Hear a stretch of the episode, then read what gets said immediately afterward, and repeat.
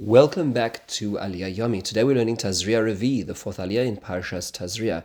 It is a very short Aliyah, and it actually is, is in some regards very much repetitive. It is only five psukim long running from Perek Yud Gimel Pasuk Chav to Chav Ches, and the topic of our Aliyah is leprosy in the burn. In the previous Aliyah, we learned about leprosy, which is an extension of a um, some sort of skin condition beforehand, and in that skin condition, the, the, leprosy grows.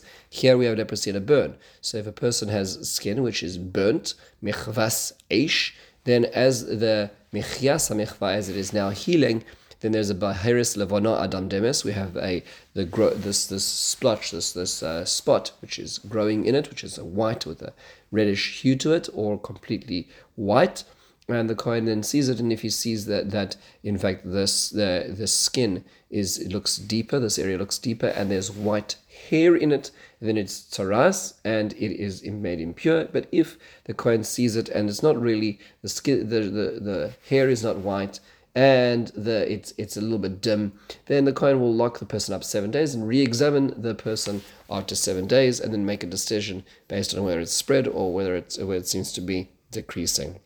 Um, so one question which can be asked Leah, is how is the leprosy of the burn different to that of the boils? So Rashi quotes the Gemara in Chulin Daf Ches, which all the Mepharshim point out that there is Eliyahu. Everybody points this out. Is that what's going on over here is in fact are, it is almost identical to the leprosy of the boils. The leprosy or the burn follows the same rules, in fact, almost the similar same language. The appearance of this nega, of this plague, is almost identical. It's the this white, red splotch, and if the if there is a um, white hair which grows in it that makes it impure. Um, it's, it's almost the same procedure. So why is it repeated over here? And the answer um, uh, which the Gemara gives is because if, in fact, um, uh, that you have, let's say, pachos mekashir, less than a gris, which is the area necessary to be considered really tzaras to make a person impure. There has to be a boundary. There has to, can't just be any amount. There's a specific amount. So let's say you have half of the tzaras is as a result of what that which grows in a burn, and half of it grows from the boil.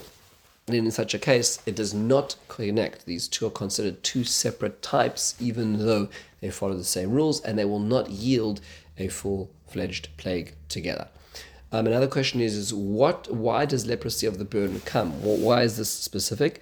So the Toras Moshe, the Alshich Hakadosh, um, turns about that this particular um, this particular part of the plague, this particular nega, comes as a function of gilui arayos, of immorality.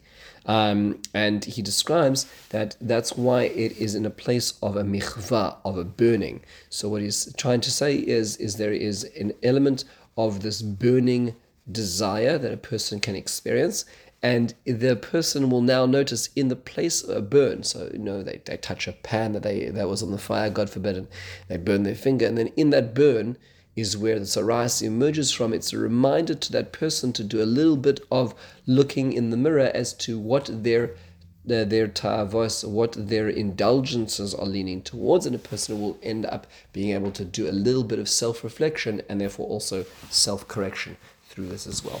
This is perhaps a look at this aliyah. There's there is very little else that's on this aliyah because it really follows the same template and pattern for from as the previous aliyah about the leprosy of the boils. But we will see as we get to the fifth aliyah that we start talking about a new topic, which is the leprosy of the hair, which has its own set of rules and colors. With this, we conclude. In the meantime, have a wonderful and meaningful day.